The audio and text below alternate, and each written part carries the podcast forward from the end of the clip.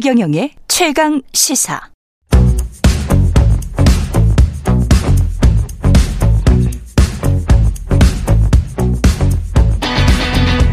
심리로 들여다보는 세상 이야기. 뉴스는 십니다. 네, 정치, 경제, 사회 등 우리 사회의 다양한 이슈를 심리학적 관점에서 풀어보는 시간입니다. 뉴스는 십니다. 경남대학교 심리학과 김태훈 교수 나와 계십니다. 안녕하십니까? 안녕하세요. 예. 지난주에 다누리 특집으로 한 주 쉬어갔고, 예. 2주 만에 다시 뵙겠습니다. 그동안에 비가 굉장히 많이 왔습니다, 또. 예. 네, 이렇게 많이 오는 걸 저도 본 적이 처음이라서 깜짝 예. 놀랐습니다. 그 정부나 지자체도 그렇고 기업도 사실은 이렇게 위기 상황, 네. 재난 상황, 리스크 매니지먼트라고 하잖아요. 예.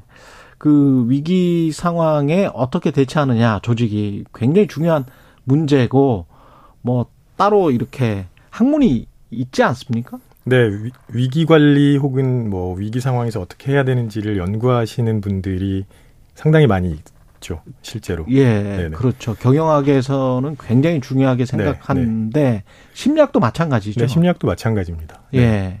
심리학으로 봤을 때는 어떻습니까? 이 위기가 발생했을 때 초기에 어떤 빨리 대처하고 그걸 종식시키고 뭐 다음 더 큰 위기가 닥치지 않도록 어떻게 막고 뭐 이런 것들은 어떻게 관리를 해 나가야 되는 건가요? 그러니까 위기 관리라고 할 때, 예. 어, 제가 다시 한번 질문을 드려보면 위기 예. 관리는 언제 해야 되느냐 예. 이런 생각을 해봐야 되거든요.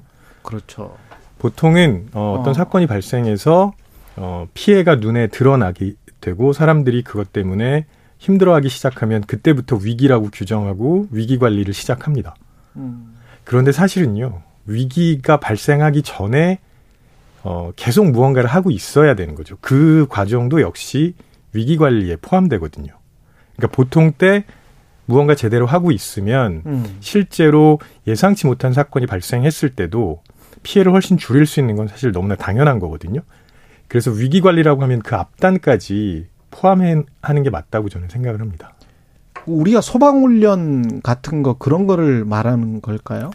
네. 9.11 테러 사건 났을 때 그 아주 유명했던 그 소방대장이 건물이 무너질 걸 직감을 하고 한 50명, 60명을 빨리 대피를 시키고 본인은 이제 현장에서 사망했던 그런 일이 생각이 나는데 그분도 아주 규칙적으로 소방훈련을 시켰다고 그러더라고요. 네, 맞습니다. 그 예. 평소에 미리 어떻게 훈련하는지가 굉장히 중요하고 가장 대표적인 사례 중에 하나가 그 뉴욕에서 허드슨 강의 US Airways 비행기가 음. 불시착한 경우가 있었거든요. 그래서 그걸 이제 허드슨 강의 기적 이렇게 부르는데 예.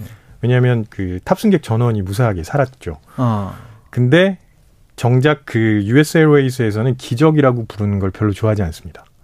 왜냐하면 평소에 그렇게 계속 훈련을 해왔기 때문에. 이야. 어떻게 보면 참 자부심이 대단하네요. 네. 예. 그래서 위기 관리는 음, 위기가 발생했을 때가 아니라 평소부터 해야 되는 거라고 생각을 하고요. 음.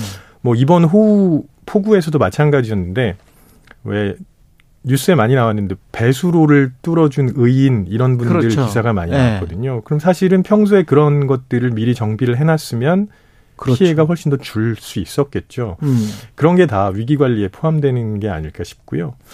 항상 이런 시- 예, 이것과 관련돼서 컨트롤 타워라는 얘기가 많이 나오거든요. 그렇죠. 네. 근데 컨트롤 타워 영화 영한 사전에서 찾아보시면 예. 관제탑이라고 나오거든요. 관제탑. 네. 예. 비행기 타고 뭐 어디 다녀오실 때 네. 관제탑에서 뭐 하는지 고민해 보신 적은 별로 없으시죠? 별로 없죠. 네. 예. 그런데 관제탑이 없으면 공항이 마비가 됩니다. 그렇겠죠. 예. 네. 관제탑에서 관제사가 하는 일이 가장 중요한 일이 뭐냐면 이착륙하는 비행기의 순서도 조정해주고 음. 겹치는 부분이 있으면 안 되고 그다음에 활주로 상황에 따라서 다른 데로 가야 되고 뭐 이런 것들을 해주는 거거든요. 그렇죠. 평소에 그렇게 컨트롤 타워가 제대로 역할을 하고 있으면 사실은 피해가 발생할 가능성이 줄어드는 거죠. 음. 그래서 컨트롤 타워는 평소에도 분명히 무언가 기능을 하고 있어야 됩니다. 위기가 닥치지 않은 평상시에도 일상적으로도 컨트롤 타워는 늘 있어야 된다. 네, 네. 그냥 갑자기 예. 무언가 사건이 발생해서 재난이 발생해서 피해가 생겼을 때 컨트롤 타워가 딱 등장한다? 이건 좀 이상하지 않을까요? 그러네요. 네. 등장할 수가 없네. 네, 네. 그 작은 위기나 어떤 징후를 봐야 될 것 같은데 네. 일상적으로는 그 작은 위기는 어떻게 볼 수 있나요? 어, 사실 우리가 그냥 무시하고 지나가는 많은 사건들이 많은 사건들 중에 상당수가 위기의 징후라고 볼 수도 있는데요. 예. 그것과 관련해서 이제 심리학에서 아주 유명한 실험이 하나 있었습니다. 깨진 유리창.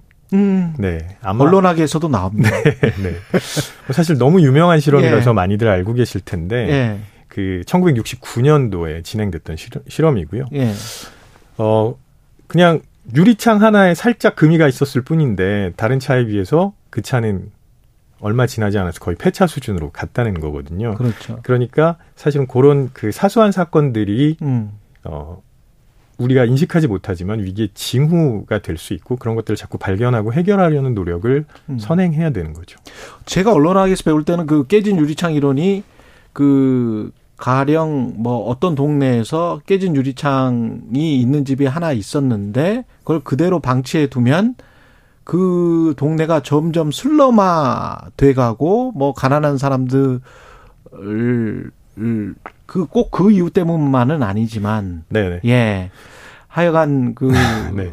깡패들이 등장을 하고 그렇게 되는 네. 그거가 이제 깨진 유리창 이론이었죠. 그렇죠. 예. 유리창이 깨져 있는 건 음. 깨져 있는 채로 방치돼 있는 건 관리가 안 되고 있다는 의미이기도 하거든요. 그렇죠. 예. 그러니까 아무래도 사람들이 덜 신경을 쓰거나 혹은 그냥 뭐 막 해도 된다 이런 생각을 하게 만들 수도 있다는 겁니다. 예. 그러면 그때 리더십은 어떻게 그 깨진 유리창 하나라도 발견을 해서 어떻게든 큰 위기로 번지지 않게 막아주는 게 리더십이네요. 그렇죠. 예. 선제적으로 대응하는 게 굉장히 중요합니다. 우리가 뭐 보통 관리형, 혁신형 무슨 뭐 요새 요즘 무슨 비대위 때문에 네네. 이런 이야기 하는데 네. 이런 게 별 의미가 있나요? 그러, 그렇게 되면 다 같이 해야 되는 거 아닙니까? 그렇, 그렇습니다. 저는 네.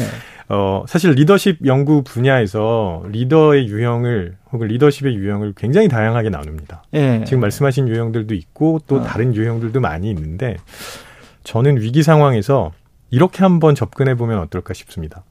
당당하지만 예의 바른 리더하고요. 음. 저돌적이면서 약간 무례한 리더. 이렇게 나눠보는 게 의미가 있을 거라고 예. 생각을 합니다. 왜냐하면 위기 상황에서 어떻게 해야 되는지 고민을 안 하는 리더에 대해서는 여기서 굳이 얘기할 필요가 없는 그렇죠, 거죠. 그렇죠. 그래서 무언가 고민을 하고 그걸 해결할 방안을 내놓게 됩니다. 음. 그런데 어떤 리더는 굉장히 당당하지만 예의 바르게 그걸 실행하고요. 예. 어떤 리더는 상당히 저돌적이면서 좀 무례해 보이는 그런 방식으로 실행을 하게 됩니다. 결과는 어떻게 나옵니까? 저돌적이면서 무례한 방식으로 시대, 시도하게 되면 일단 상대방이 그걸 받는 사람들이 전혀 공감하지 못하고요. 아, 스트레스 많이 받게 되고 똑같은 정책이라도 내용은 네. 똑같다고 하더라도 네. 심지어는 예상치 못한 어이없는 실수들이 많이 발생하기도 합니다. 아 구성원들이 그런 영향을 받는군요. 네네. 예. 왜냐하면 어, 무례하게 대했을 때 예. 어, 그걸 받는 사람들은 일단 스트레스를 받으니까 생각을 좀 잘 못하게 됩니다. 아, 안 그래도 위기 상황인데 위기 상황 위기 상황에서는 시야가 좁아지고 음. 자기가 바라보는 것만 보게 되거든요. 근데 거기에다가 그걸 무례하게 자꾸 요구를 하면 더 스트레스를 받게 되고 시야는 더 좁아지게 되고요. 음. 그래서 저는 어 무언가 좋은 정책이라고 좋은 방안이라고 하더라도 어떻게 실행하는지가 굉장히 중요하기 때문에 리더들이 그걸 고민해 봐야 된다고 생각을 합니다. 그러면 최상의 리더는 당당하지만 예의 바르게 네, 맞습니다. 네. 예 그렇게 하면은 구성원들도 치- 잘 따라오고 그렇죠. 당당하다는 얘기는 뭐냐 하면 내가 그런 상황에 대해서 미리 준비가 되어 있어야 되고요. 그난 다음에 이미 알고 있었다. 네네. 예. 그 다음에 고민을 미리 해봤다는 거죠. 음. 그 다음에 다양한 채널로 들어오는 정보들을 충분히 분석했다는 얘기입니다. 예. 그렇지 않으면 당당하기 어렵거든요. 어. 그래서 그런 게 선행되면 당당할 수 있는 거죠. 그리고 그 과정에서 센 척을 할 필요가 없게 됩니다. 그러네요. 네. 예. 그 많은 분들이 어 이렇게 무언가 좀 센 척을 하는 게 카리스마가 있다. 이렇게 오해하시는 분들이 많은데 그렇죠. 사실 카리스마는 전혀 그런 뜻이 아니잖아요. 예. 네, 그래서 어 그렇게 막 저돌적으로 무례하게 하는 거 그거에 대한 그 일종의 잘못된 환상 같은 걸 좀 버리는 게 좋지 않을까 싶습니다. 센 척 하는 게 사실은 열등감의 표현일 수도 있는 거죠. 네. 예. 자신감의 결여를 상징하는 것일 수도 있고. 네. 그리고 사실은 어 내가 다 전반적으로 다 고려해서 충분히 의견을 반영해서 무언가를 제시한다면 예. 굳이 센 척할 필요가 있을까요? 그렇죠. 네. 아, 참 현명하십니다. 그리고 어, 요 아. 과정에서 이렇게 아. 의견을 수합하는 과정에서 한 가지 고민해야 되는 부분이 있습니다. 예. 리더라면 그러니까 제가 조금 전에 그 위기 상황에서는 시야가 좁아지고 생각이 자꾸 멈춘다고 말씀드렸잖아요. 음. 그렇기 때문에 어 무언가 피해가 발생하게 되면 그걸 해, 해결하기 위해서 각 영역의 분들이 자신만의 생각을 말씀하시게 되고요. 예. 그러면 그걸 잘 조절해 해 나가는 게 굉장히 중요한데 음. 그게 쉽지가 않습니다. 그래서 그것과 관련돼서 그 프랑스 인시아드의 예. 어 지안 피- 아 제가 이름을 잘 이름 좀 어려워요. 예. 지안피에로 페트리글리에리 예. 교수가 뭐라 그랬냐면 프랑스니까. 예. holding을 좀 해라. 아, 조금 멈춰 서서. 예. 좀 숨고르게 하면서 예. 충, 충분히 고민할 시간을 서로 좀 가져라. 음. 이런 얘기를 하거든요. 예. 그러면 어, 어이없는 실수를 할 가능성은 줄어들지 않을까 싶습니다. 교수님도 이제 학생들 지도하고 계시고. 네.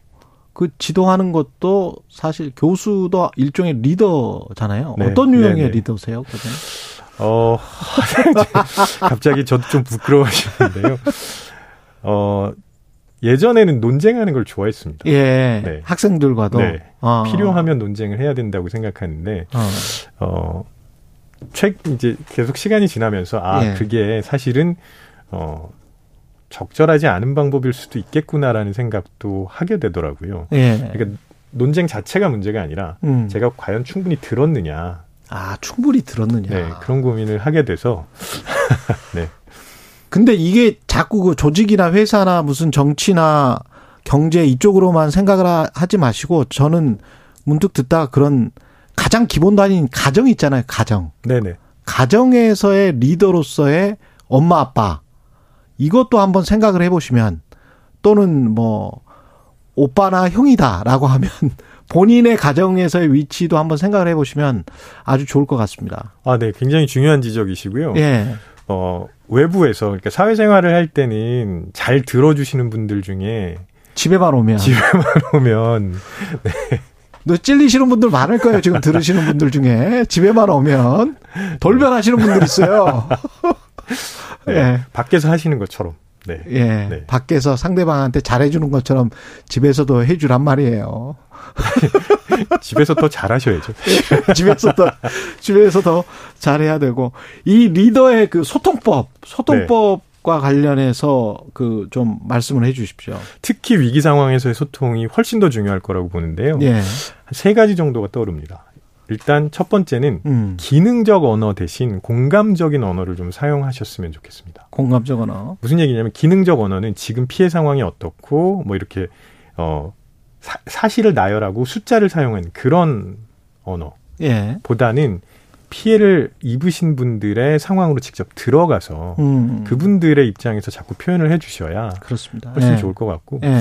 두 번째는 어 그 유명한 소방관이 쓴 책 이름이기도 한데요. First in, Last out이라는 책이 있습니다. 아, 책임감이. 예. 네, 네. 책임감을 보여주는 거죠. 예. 근데 오해하실 수 있는데 소방관이 위험한 상황에서 음. 말단 소방관이 무조건 먼저 들어가라가 아니고요. 예. 그 소방관들을 이끄는 소방대장이 가장 먼저 들어가야 되고 맞습니다. 예. 나올 때 모든 대원들이 안전한 걸 확인하고 나오라는 거예요. 음. 그래서 이게 리더의 역할을 보여주는 거라고 생각이 되고 세 번째는 사과. 사과. 네. 예. 제가 별로 좋아하지 않는 표현 중에 하나가 음. 유감이다. 음. 네. 그냥 뭔가 문제가 생겼으면 사과를 하시는 게 훨씬 더 효과가 큽니다. 공감, 책임, 마지막까지의 무한 책임, First in, last out. 예. 그리고 사과 말씀하셨습니다. 네. 참 오늘 좋습니다. 뉴스는 쉽니다. 아, 정말 이 코너를 좋아하시는 분들이 많은 것 같아요. 박상우님, 회사에서 친절사원으로 뽑혀서 상을 받았습니다. 아내에게 상을 받았다고 자랑했더니 회사에서 하는 거 반에 반이라도 집에서 친절해라. 한 소리 들었습니다. 오늘부터 가족에게 친절한 아빠, 친절한 남편이 되도록 노력하겠습니다. 정확하게 캐치하셨네요, 이분은. 예, 뉴스는 쉽니다. 경남대학교 심리학과 김태훈 교수였습니다. 고맙습니다. 네, 고맙습니다.